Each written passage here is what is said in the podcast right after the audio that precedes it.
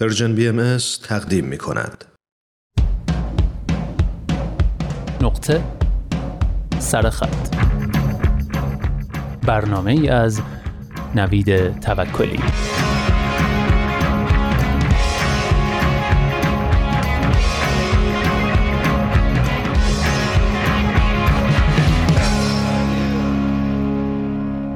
دوستان هفته گذشته یادداشتی رو شروع کردیم با عنوان ناظر جرم شریک جرم است. نوشته دنیس کلاین. یادداشتی که در وبسایتش سایکی منتشر شده و عرفان ثابتی هم برای نشر آسو ترجمهش کرده. پیشنهاد می‌کنم اگه بخش اول رو نشنیدید حتما اول اون قسمت رو گوش کنید بعد ادامهش رو بشنوید.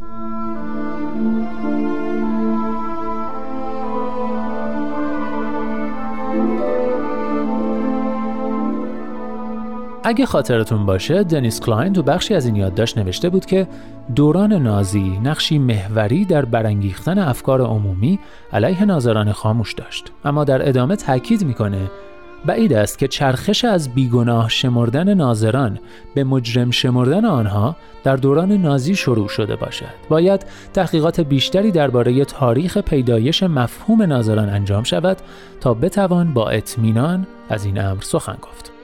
برای مثال آیا سیاه پوستان در آمریکا از همسایگان سفید پوست خود خواسته بودند که از آنها در برابر نظامهای بردهداری و تبعیض و تفکیک نژادی محافظت کنند؟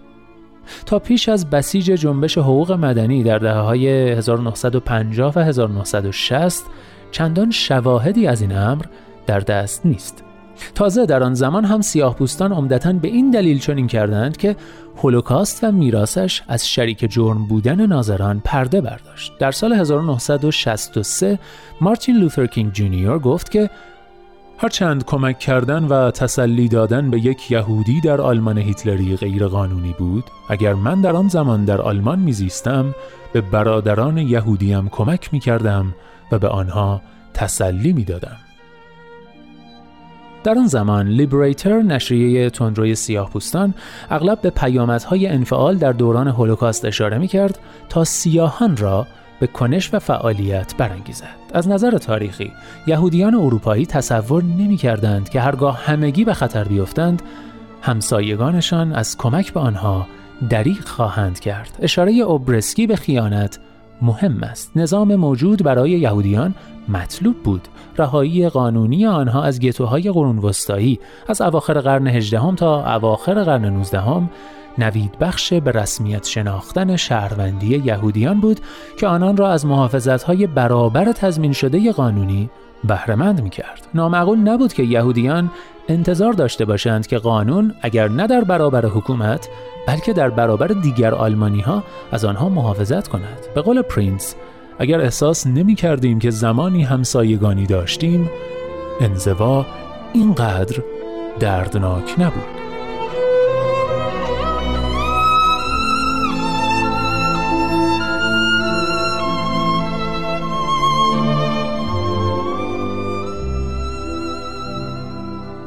برعکس آمریکایی های سیاه پوست گزینه ای جز اتکا به دیگر سیاه پوستان آمریکایی نداشتند. برخی حتی به شکل متقاعد کننده ای استدلال می کنند که چون این کاری عاقلانه تر است زیرا اتکا به کمک دیگران سیاه پوستان را در چنگ همسایگان دمدمی مزاجشان گرفتار می کرد. سیاستی که در نهایت به ضرر یهودیان تمام شد. با نگاهی به گذشته می توان گفت که یهودیان از سادگی خود پشیمان شدند. یهودیان انتظار نداشتند که هموطنانشان آنها را تنها بگذارند و همین امر به آنها آسیب رساند. به نظر ولادیمیر یانکلویچ از بازماندگان هولوکاست به حال خود رها شدن یکی از هولناکترین جنبه های عذاب آنان بود. سیمون ویزنتال یکی دیگر از بازماندگان هولوکاست نوشت پدران ما پاورچین پاورچین از گتوهای پیشامدرن بیرون رفته و به دنیای آزاد قدم نهاده بودند. آنها به سختی کوشیدند و آنچه در توان داشتند به کار بستند تا هم نوعانشان آنها را به رسمیت بشناسند. اما این تلاش ها بیهوده بود.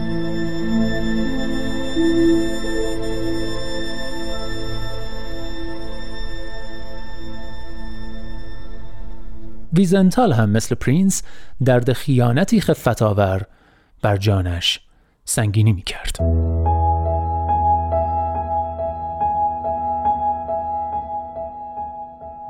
گفتمان مجرم شمردن ناظران در دهه 1960 فراگیرتر شد. از بیاعتنایی ناظران به شدت انتقاد می‌شد. تماشاچیان برای انفعالشان دلایلی ارائه می‌کردند تا خود را تبرئه کنند اما قربانیان چون این دلایلی را نمیپذیرفتند. به نظر آنها ناظران 100 درصد شریک جرم بودند.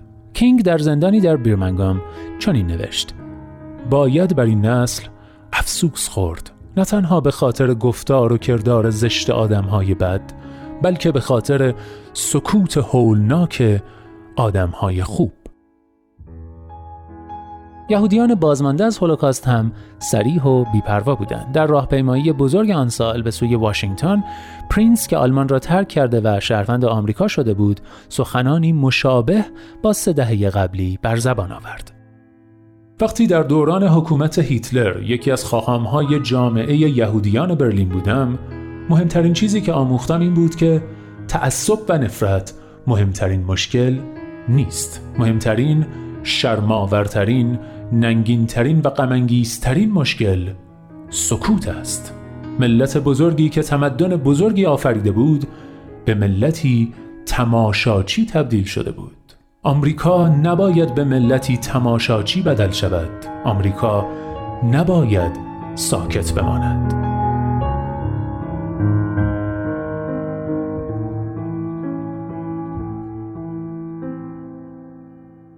در دهه 1960 بازماندگان هولوکاست شروع به انتشار روایت های خود برای مخاطبی کردند که عمدتا بی‌اعتنا بود.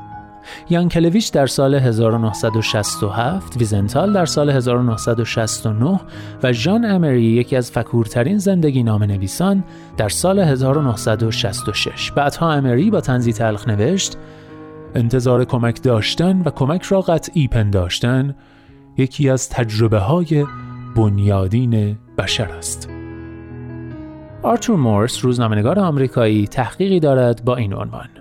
وقتی 6 میلیون جان باختند. گاه شمار بیاعتنایی آمریکایی. او در این تحقیق بر شریک جرم بودن ناظران سهه گذاشته و نوشته باید بفهمیم که هولوکاست چطور در گذشته اتفاق افتاد. نه تنها با توجه به قاتلان و مقتولان بلکه با توجه به ناظران. در پرتو خاطره هولوکاست تماشاچیان به شریک جرم تبدیل شدند زیرا در انجام وظیفه به شکلی مهلک قصور کرده بودند. مثال کیتی جنووزه حاکی از تأثیر خاطره هولوکاست بر مجرم شمردن ناظران است. تبدیل این قتل به داستانی درباره تماشاچیان بی ایده ای ام روزنتال دبیر بخش اخبار کلان شهر نیویورک در نیویورک تایمز بود. نویسندگان مقالات یک صدا به انتقاد از تماشاچیان پرداختند. دلمشغولی که بیش از یک سال بر خود این قتل سایه انداخت. روزنتال که در اواخر دهه 1950 خبرنگار این روزنامه در ورشو بود از آشویتس دیدار کرده و در گزارش خود نوشته بود که روی گرداندن از این فاجعه و چیزی نگفتن یا ننوشتن دردناکترین کار است.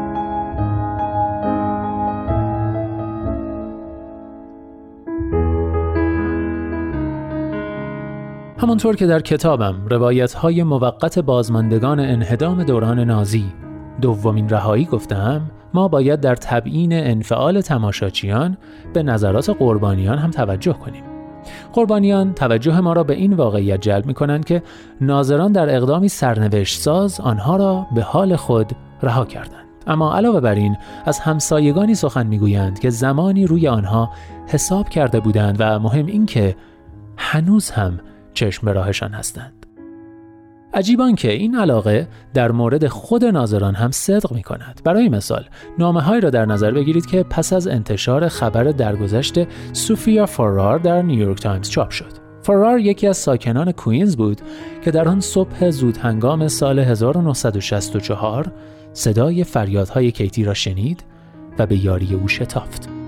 جیمز سالمون کارگردان مستند شاهد که به این واقعه می‌پردازد گفت اقدام حماسی سوفیا فارار نشان می دهد که داستان بیاعتنایی شهرنشینان پیچیده تر از آن است که بتوان روایت بیش از حد ساده شده ای از آن ارائه کرد.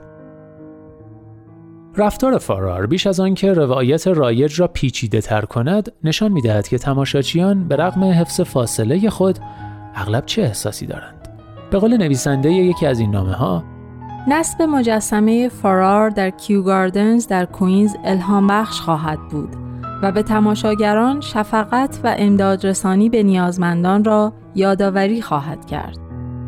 شخص دیگری نوشت مطالعه روایت های مربوط به بیار و یاورماندن کیتی جنوزه به شکلگیری ارزشی در من کمک کرد. از آن پس تصمیم گرفتم به محض اینکه به خودم گفتم کسی باید کاری بکند خودم آستین بالا بزنم و دست به کار شوم.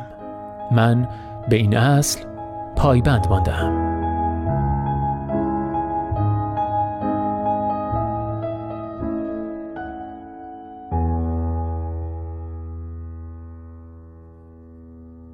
در زمانه ای که به راحتی از جامعه مدنی کناره می‌گیریم و به دژهای قبیله‌ای خود پناه می‌بریم به نظرم مجرم شمردن بیدرنگ تماشاچیان ناشی از احساس عمیقتری است. میلی شدید اگرچه دلهره آور به کمک به نیازمندان. میلی که اگر به خاطر احتیاط مبتنی بر پرهیز از خطر نبود بر انفعال غلبه می کرد از هرچه بگذریم این میل یکی از تجربه های بنیادین بشر است. تنهای تنهای تنهای مظلوم مظلوم مظلومی. بیار بیار بیاری. خوزستان خوزستان خوزستان. بی دردا خوابیدن خوابیدن. نامردا خوابیدن خوابیدن.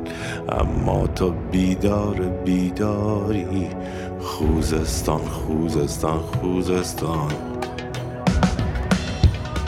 ای مردم ای مردم ای مردم بارون کو بارون کو بارون کو. ای بارون ای بارون ای بارون. کارون کو کارون کو کارون کو. از خاکت از نفتت از خونت. شب دستش رنگینه رنگینه. ای قاضی ای قاضی ای قاضی. شب جرمش سنگینه سنگینه. بوم بارون بوم بارون بوم بارون. تیاره تیاره تیاره. نارنجک نارنجک نارنجک. خون پاره خون پاره خون پاره این ظلم وقتی که زالوها تو جیب این مردم میلولن. وقتی که خیلی از این مردم بی پول بی پول بی پولن. ای قاضی این مردم چی میگن؟ آبادی آبادی آبادی. ای قاضی این مردم چی می‌خوان؟ آزادی آزادی آزادی. بله خوزستان رو شنیدید با صدای محسن چاوشی. آهنگی که شعرش رو حسین صفا سروده و آهنگسازی و تنظیمش رو خود محسن چاوشی انجام داده. همونطور که هفته پیش هم گفتم نقطه سرخط این دو هفته رو تقدیم می‌کنم به تمام ساکنین خونگرم شهرها و روستاهای جنوبی ایران و البته به همه شما هموطنان عزیزم که روزهای سختی رو میگذرونید اما سعی می‌کنید ناظر و شریک جرم نباشید.